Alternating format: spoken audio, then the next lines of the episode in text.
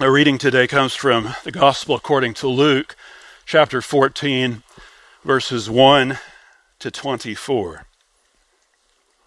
Luke chapter 14, beginning in verse 1. One Sabbath, when he went to dine at the house of a ruler of the Pharisees, they were watching him carefully. And, and behold, there was a man before him who had dropsy. And Jesus responded to the lawyers and Pharisees, saying, Is it lawful to heal on the Sabbath or not? But they remained silent. Then he took him and healed him and sent him away. And he said to them, Which of you, having a son or an ox that has fallen into a well on a Sabbath day, will not immediately pull him out? And they could not reply to these things. Now he told a parable to those who were invited when he noticed how they chose the places of honor, saying to them, When you are invited by someone to a wedding feast, do not sit down in a place of honor lest someone more distinguished than you be invited by him, and he who invited you will come and say to you, Give your place to this person. And then you will begin with shame to take the lowest place. But when you are invited, go and sit in the lowest place, so that when your host comes, he may say to you, Friend, move up higher. Then you will be honored in the presence of all who sit at table with you. For everyone who exalts himself will be humbled, and he who humbles himself will be exalted.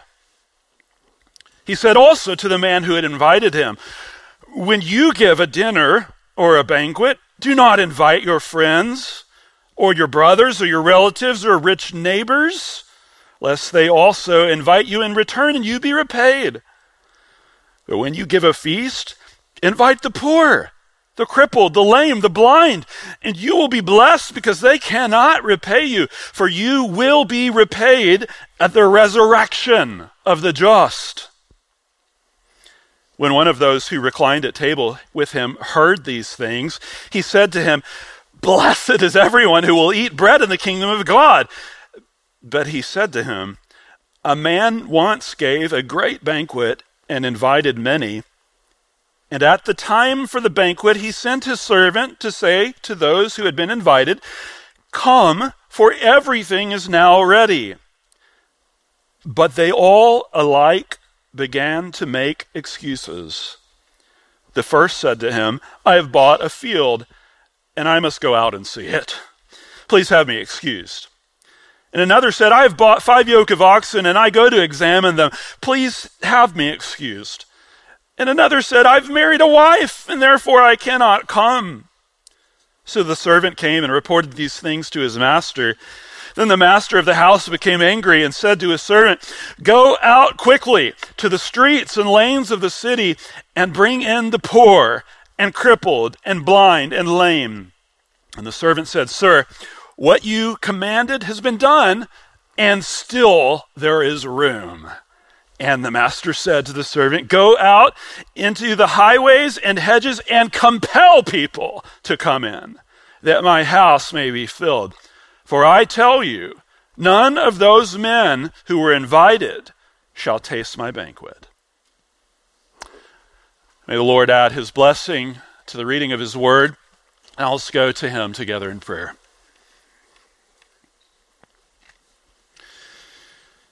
Our gracious Heavenly Father, we come to you today praying that you would do a work in us.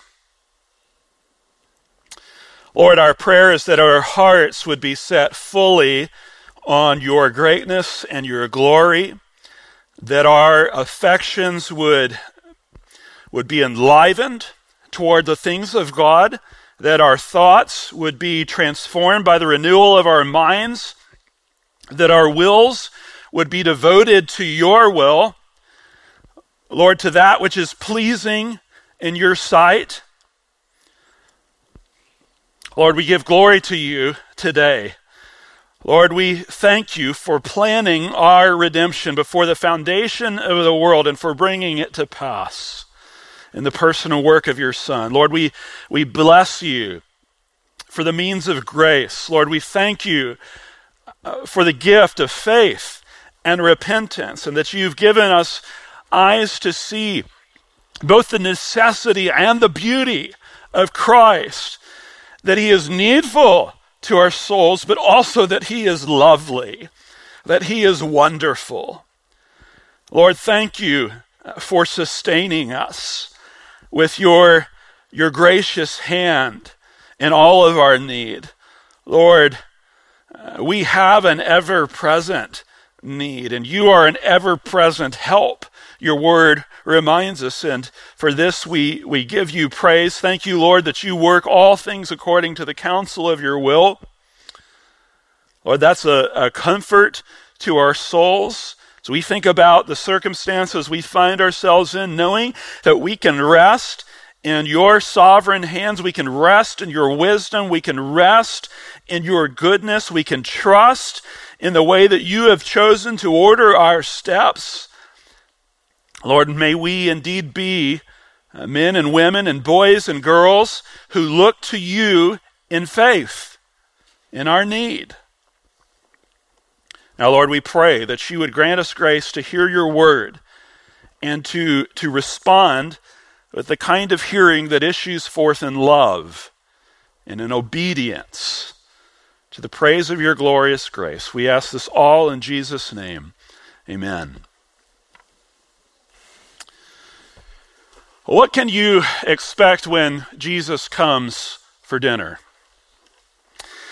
Well, you shouldn't be surprised to find him graciously intruding into the lives of everyone around him, showing an interest in the souls of those present as guests, taking those on the perimeter, those that don't quite seem to fit in with everyone else, and giving them a place of prominence and care that no one else would, drawing attention to those who have been left out entirely, those who haven't even been invited, even meddling a little bit in the affairs of the host, telling him how he ought to conduct things. This is the Lord Jesus. He may break social conventions, but he does it out of a love for souls, out of an interest in the souls of man. Our, our passage has four main scenes. They're all centered around the table of a certain ruler of the Pharisees. And those words already tip us off to certain things. When you're just getting into a book, you don't know who the main characters are. You don't know what they're known for, what they're like, the kinds of things that they do. We're not at that place anymore in the gospel according to Luke. We're halfway through this letter. The characters have already been developed, patterns have already been established. So when you get to chapter 14 and verse 1, and you, you hear the words Sabbath, ruler of the Pharisees, you find out that there's a man with, with dropsy. This is what we know today as edema, uh, a buildup of excess fluid in the tissue of, of the body. You, you realize, in other words, that you have exactly the wrong kind of person present in this scene with uh, lawyers and, and religious leaders.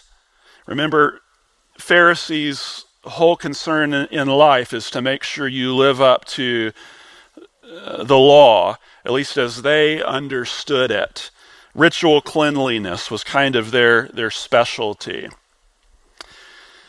And then we learn the Pharisees are watching Jesus carefully.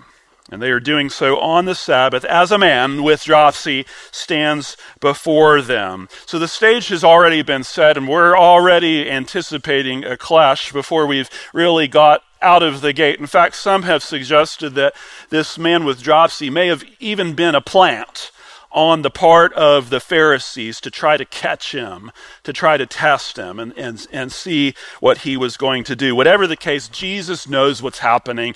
Jesus is on to things. This is a passage that parallels very closely what we saw back in chapter 13 in verses 10 to 14, where there was that woman with the disabling spirit on a Sabbath day. And if you remember there, Jesus sets her free of her disability. And while the people rejoice the ruler of the synagogue was indignant. He was incensed that Jesus would have uh, the audacity to perform a work of healing on the Sabbath day, on a day of rest. And this passage parallels that. It mirrors that passage uh, very closely with one difference. Just a, a careful reading of the text shows here that Christ preemptively raises the issue of the lawfulness of healing on the Sabbath. It says that Jesus responded to the lawyers and the Pharisees, saying, Is it lawful to heal on the Sabbath or not? But what did he respond to? There's no dialogue that precedes this. There's no question that comes before this, but this is God incarnate responding. We're talking about the Lord of heaven and earth who perceives what is going on in our inner man. The incarnate Word is at work piercing to the division of soul and spirit, of joints and marrow, discerning the thoughts and intentions of the heart. The Bible says no creature is hidden from him. No creature is hidden from his sight, but all are naked and exposed to the eyes of him with whom we have to do. That's every one of us here today. That's what we see here in our text. Jesus is drawing out the, the inner workings of the heart, and through his words and his ways, he's speaking the truth, and he's doing so in love. He's lovingly provoking, lovingly provoking these Pharisees to consider whether their, their working assumptions, whether the way they live is in, in accordance with the way of God. He's prompting them to, to, to examine themselves and to measure the dictates and the rules by which they live with the heart of Christ, His purposes. We're going to, to see that theme repeated continually in this passage as they're all dining in the home of this, this Pharisee. So, what do you do when there's a man with this loathsome condition, and for one reason or another, he stumbles his way into the home uh, of this Pharisee, and the Lord Jesus is present with all his healing power, but it happens to be the Sabbath? That's the question presented in the, the text by Christ himself in, in verse 3. Is it lawful to heal on the Sabbath or not? Now, you see the wisdom of Christ here in this text. He doesn't say, Look, you dimwits, you've got it all wrong. That's not the approach that, that he takes. Instead, what does he do? Well, he seeks to, to bring them around to see things for themselves. He gives them a question. He, he asks them, Is it lawful to heal on the Sabbath or not? Well, now they've got to think through things. If they answer no, they're forced to deny that their, well, for one, their willingness to rescue their own son or their ox contradicts their, their stated policy.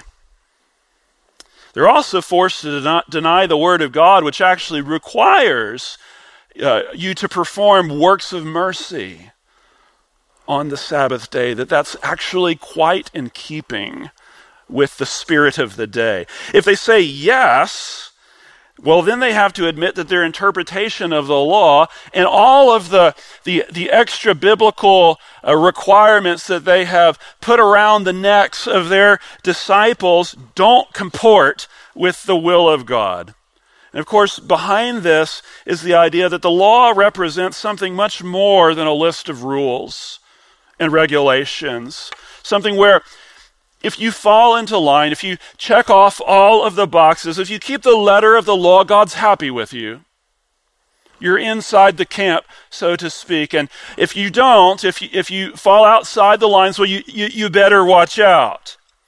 The problem with this, of course, and this is what is epitomized in the lives of the Pharisees, is they misunderstand the heart of the law. There was another occasion where another Pharisee came up to Jesus and he asked him a question. He says, Teacher, what is the greatest commandment in the law? And he asked Jesus that question not because he sincerely des- desired to learn, not because he, he wanted to please the Lord Christ, but because he wanted to test him. Almost like you could take the Word of God and you could just play trivia with it. Well, this is how Jesus answered him. This is Matthew 22 and verse 37.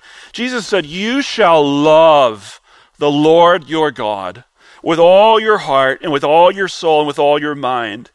This is the great and first commandment. And a second is like it. You shall love your neighbor as yourself. On these two commandments depend all the law and the prophets. So, what does Jesus say? He says the law is about love. The law, contrary to how we often think, is about loving God. It's about loving our neighbor. Now, the first thing that ought to confront us as we think about this, the issue at hand, is that none of us do that. None of us love God with all of our heart, soul, strength, and mind. None of us love our neighbor as ourself. And that's actually part of the law's ministry to our hearts. It shows us th- that standard of righteousness that God requires. It teaches us about God's holiness, His perfection, His righteousness. And in that way, it becomes a schoolmaster.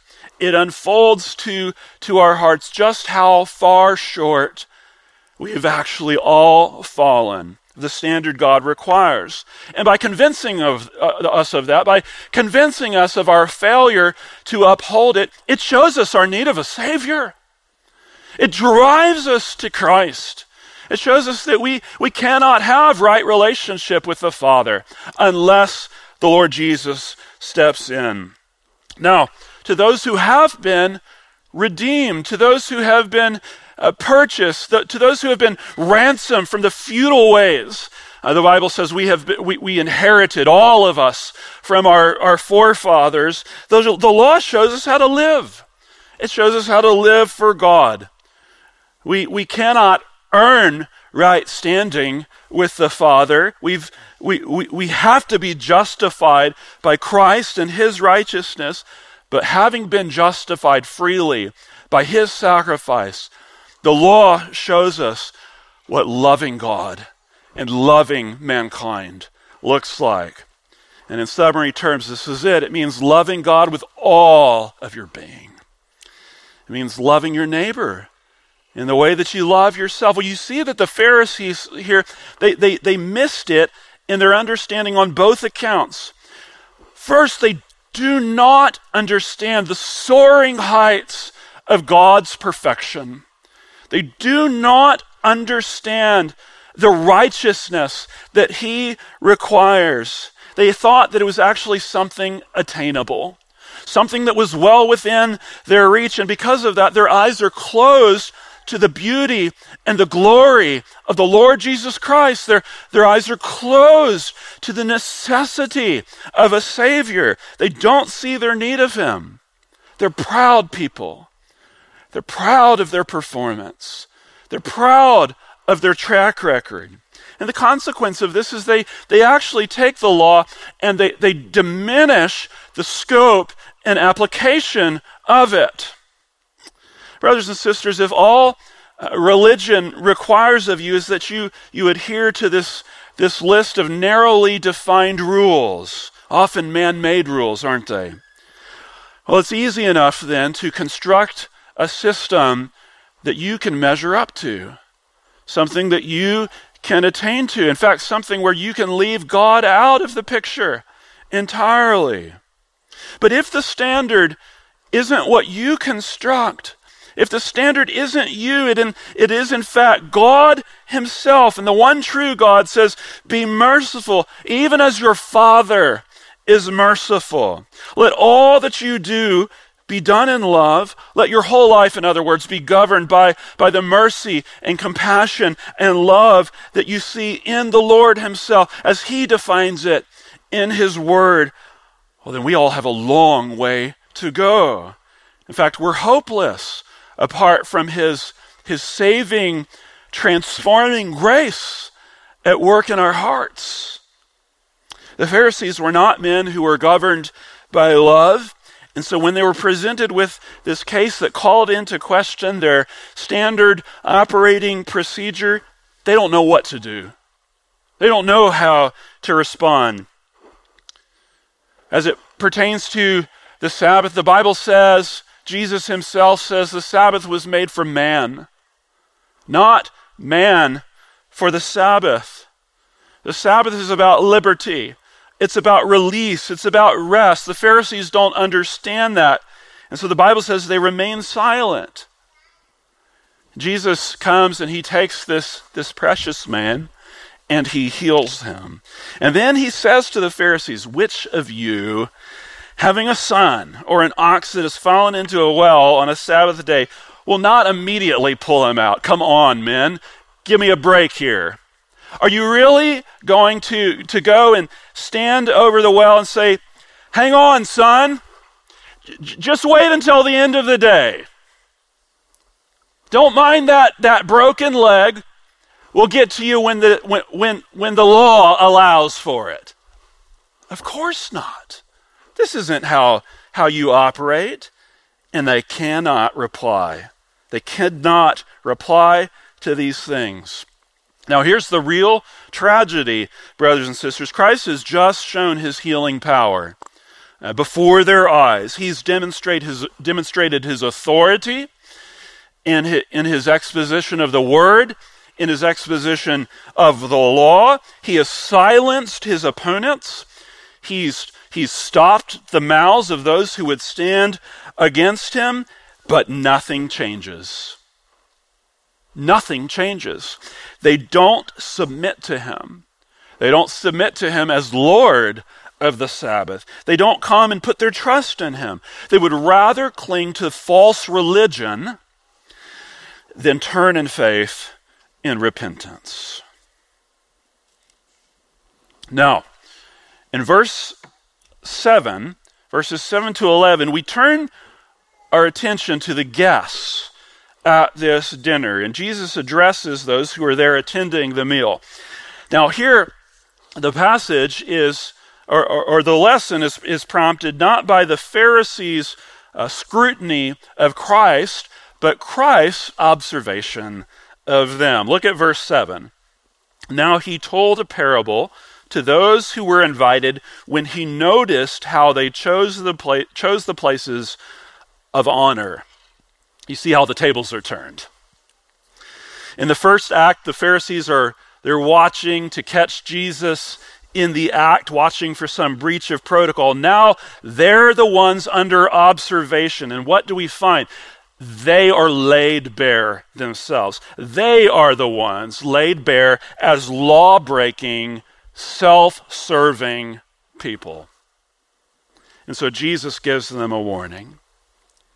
He says, when you get invited to a feast, don't go plop yourself down uh, next to the host. Don't try to elbow your way in next to the to the guest of honor. You know what is going to happen if you do that. Someone more distinguished than you is going to come along, and the host is going to have to come over to you and say, "Get up." Uh, give your place to this person and then what's going to, you're going to have to slink away in shame and so, what do you do? Well, when you're invited, he says, go and sit in the lowest place so that when your host comes, he may say to you, Friend, move up higher. Then you will be honored in the presence of all who sit at table with you. Now, the question that I would like to put to you today is this Is Jesus simply saying to show deference to other people so you can save face in public settings. Is that all that this is? A way for you to avoid social embarrassment? Or is he uh, suggesting that you take the lowest position out of a kind of false humility? Where actually you're, you're secretly strategizing internally about how you can make your way to the top. Is that what Christ is doing? No. Not at all. This is called a parable. See verse 7. Now he told a parable. That's, that's an important word. The word uh, literally means that you take one thing and you, you lay it down alongside another. So Jesus is, in this case, taking one thing. In this particular case, it's the kingdom of God, and he's using something else, something that's more familiar to us a dinner party as, as an illustration of what that less familiar thing, the kingdom of God, is like. And there are certain things that he wants us to learn from that, certain conclusions that he wants us to draw, and he actually gives us the interpretation in verse 11. He says, For everyone who exalts himself will be humbled, and he who humbles himself will be exalted. So there you have it. This is not about secretly calculating how you can make your way to the top. This isn't about climbing the social ladder. He is not giving you tips on how you can fulfill, fulfill matters of self interest.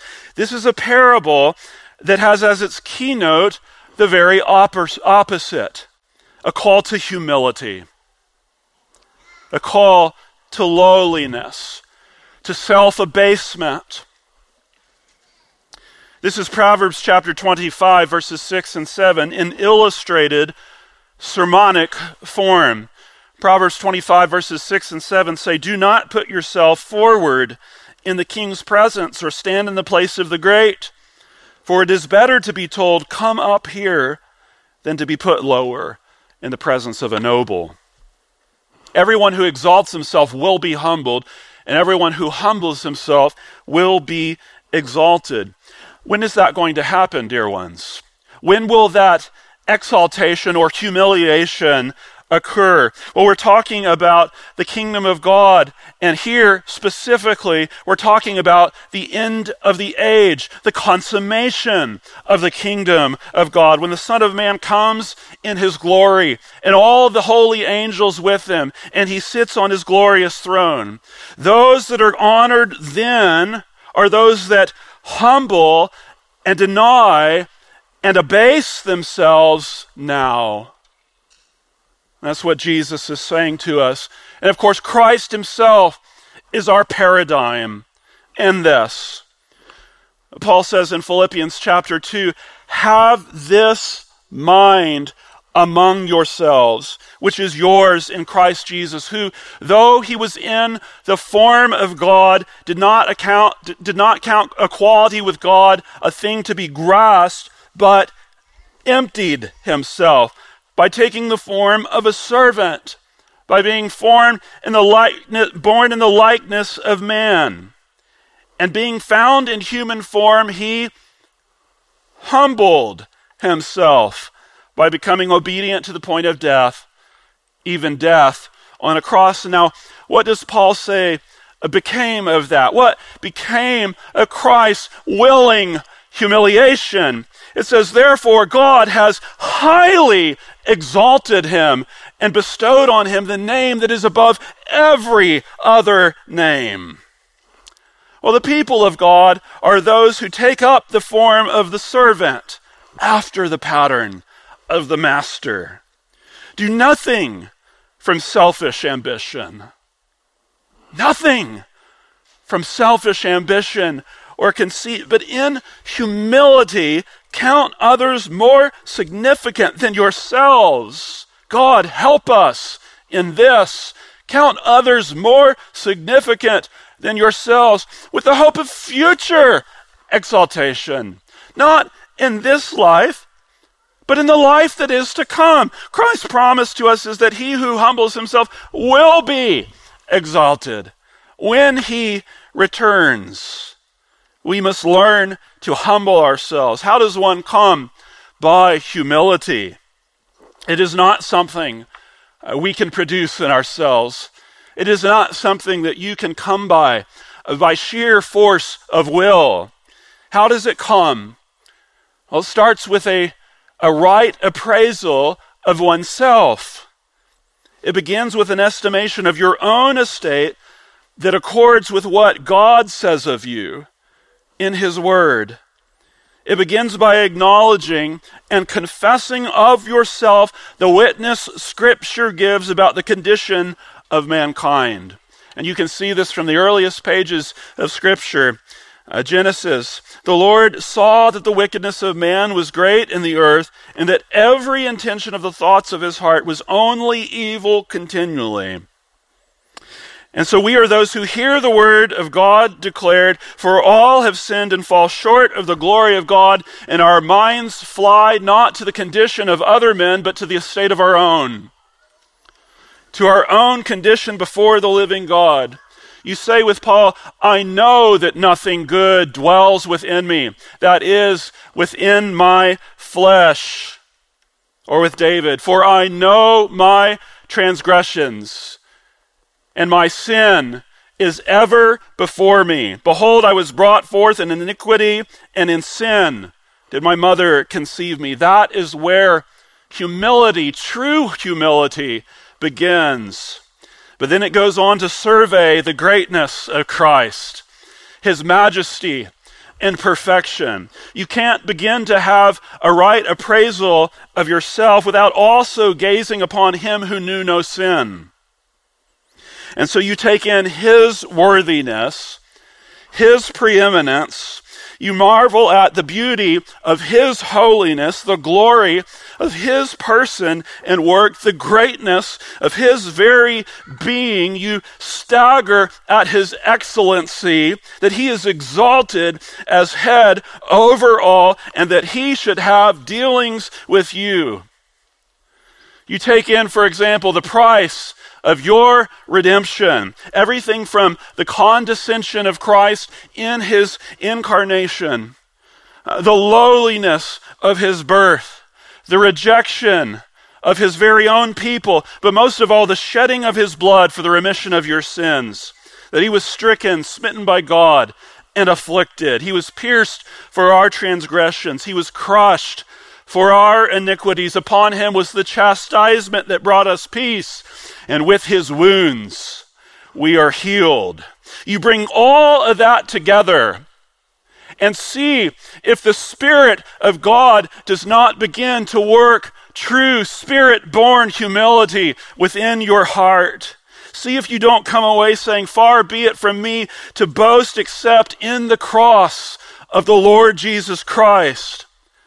Friends, the cross takes away all grounds for boasting all ground for pride, all ground for self exaltation. And it brings us to declare, He must increase, I must decrease. In the economy of God, the way up is down. He who humbles himself will be exalted. If you begin at total self abasement, the only place to go is up. Mary said, My soul magnifies the Lord, and my spirit rejoices in God my Savior, for he has looked on the humble estate of his servant. He who is mighty has done great things for me. I trust there was just a, a sense of astonishment in those words when she said, For me, even for me. His mercy is for me. He has scattered the proud in the thoughts of their hearts. He has brought down the mighty from their thrones and exalted those of humble estate. He who humbles himself will be exalted. But mark this in your mind as well. He who exalts himself will be humbled. There will be a day of humiliation. How are you living today? Now, what if you are on the other end of things? What if you're not the guest at the dinner, but you're the host? Well, in the same way that the guests are seen elbowing their way forward, so also does the host look out for number one in this scene. You see that in the way that he puts his guest list together. Look at verse 12 again. Uh, Jesus said also to the man who had invited him, When you give a dinner or a banquet, do not invite your friends or your brothers or your relatives or rich neighbors, lest they also invite you in return and you be repaid. But when you give a feast, invite the poor, the crippled, the lame, the blind. Does Jesus mean that we are to shun our family and friends? That we should never invite them in? No. The emphasis here is on the fact that there is always this temptation working in our hearts to constantly be thinking about what we can get out of the deal. You, you give in order to get. And so you, you, you hobnob with the socially elite. You rub shoulders with the upper crust. You're, you're always thinking, what's in it here for me? Jesus counters that mentality. He counters that way of thinking. He says to go out of your way to show self sacrificial hospitality to those who have no way to pay you back. Consciously seek out those where there's, there's no expectation or even ability to show reciprocity.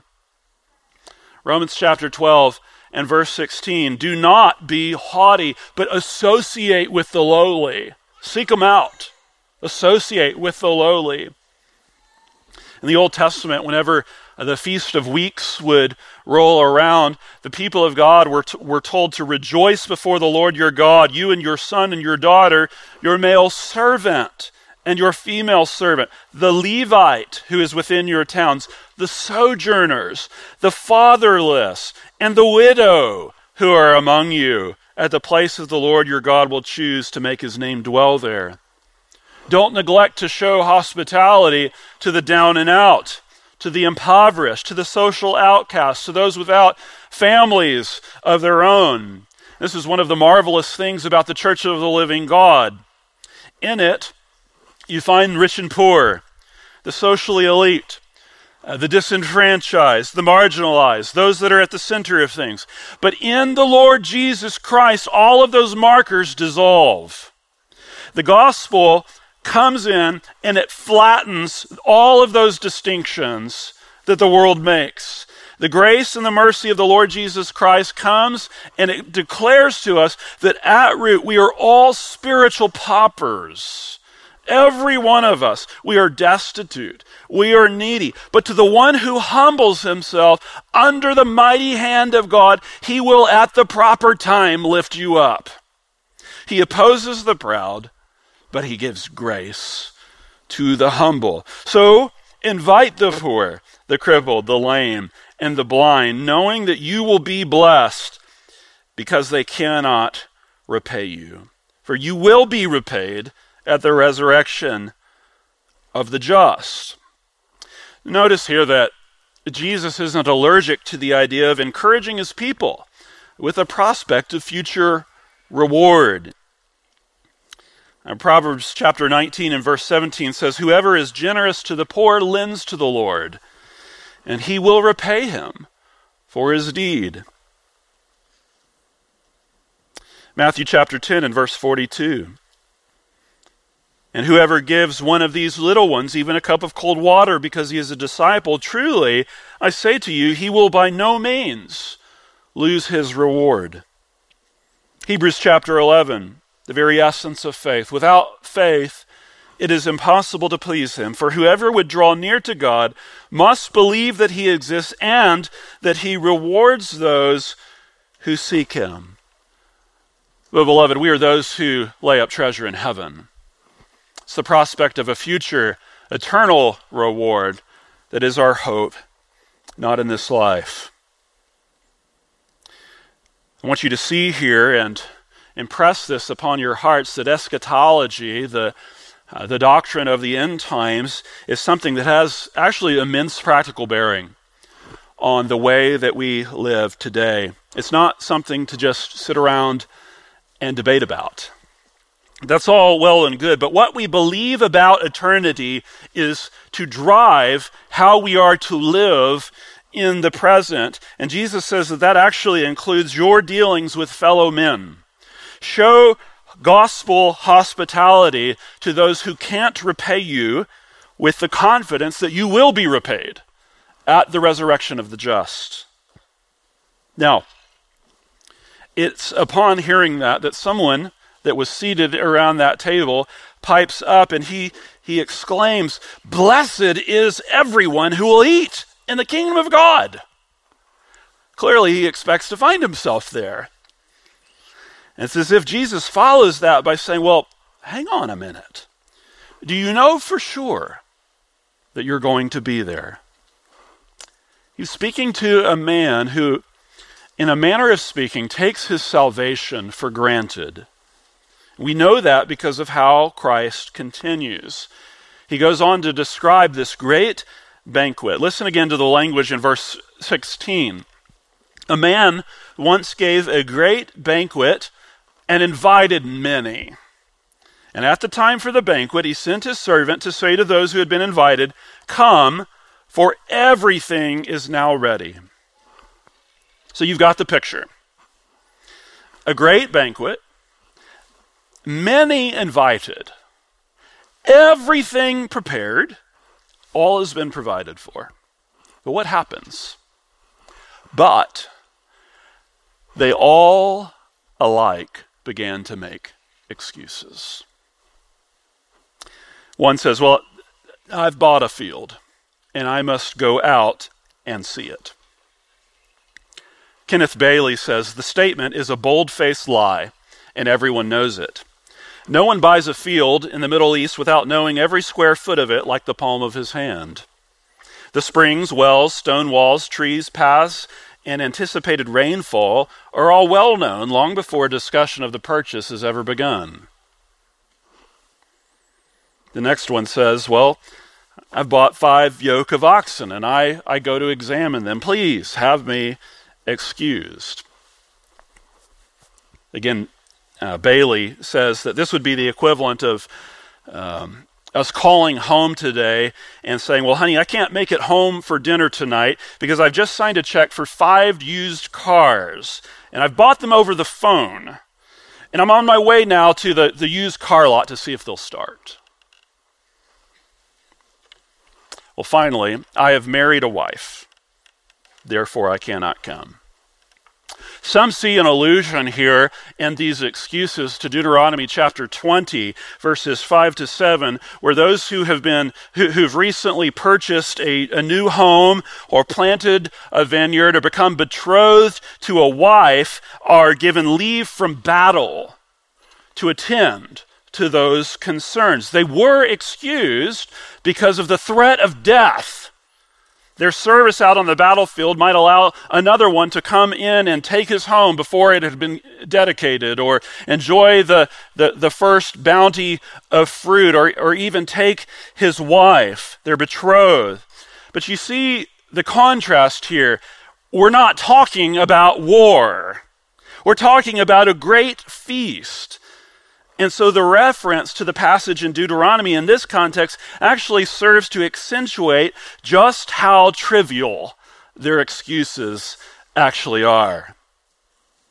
Now, what I, I want to call your attention to, brothers and sisters, with God's help, and this is where this passage really begins to, to hit home, is the nature of their excuses. Brothers and sisters, what sins were these individuals guilty of? No grave transgression is spelled out for us. No scandalous crimes are mentioned here, just simple preoccupation with the stuff of life. That's what we find. They have duties and commitments and obligations that intrude upon their ability, or so they tell themselves, to come, to come to the banqueting feast. In a word, busyness is their excuse busyness, the tyranny of the urgent. And so they absent themselves, saying, I cannot come. Please have me excused. I've got too much on my plate. My calendar is too full. We might like to think that no other generation has faced the kinds of challenges that we do today. Uh, the, the, the, the pace of life, the demands on our time are unlike anything the world has ever seen before. But the scripture really challenges that way of thinking.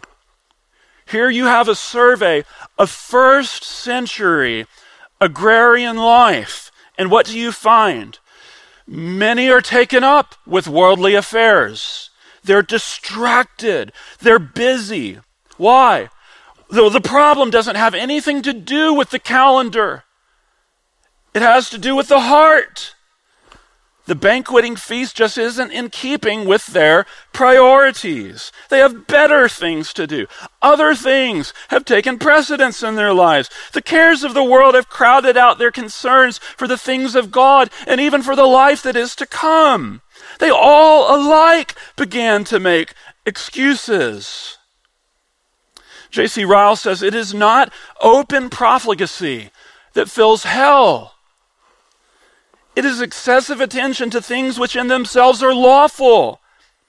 It is not avowed dislike to the gospel, which is so much to be feared. It is that procrastinating, excuse making spirit, which is already, always ready with a reason why Christ cannot be served today.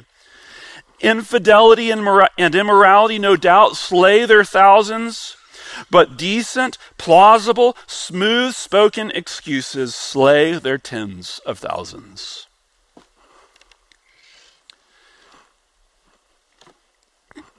In the final analysis, something else was more important.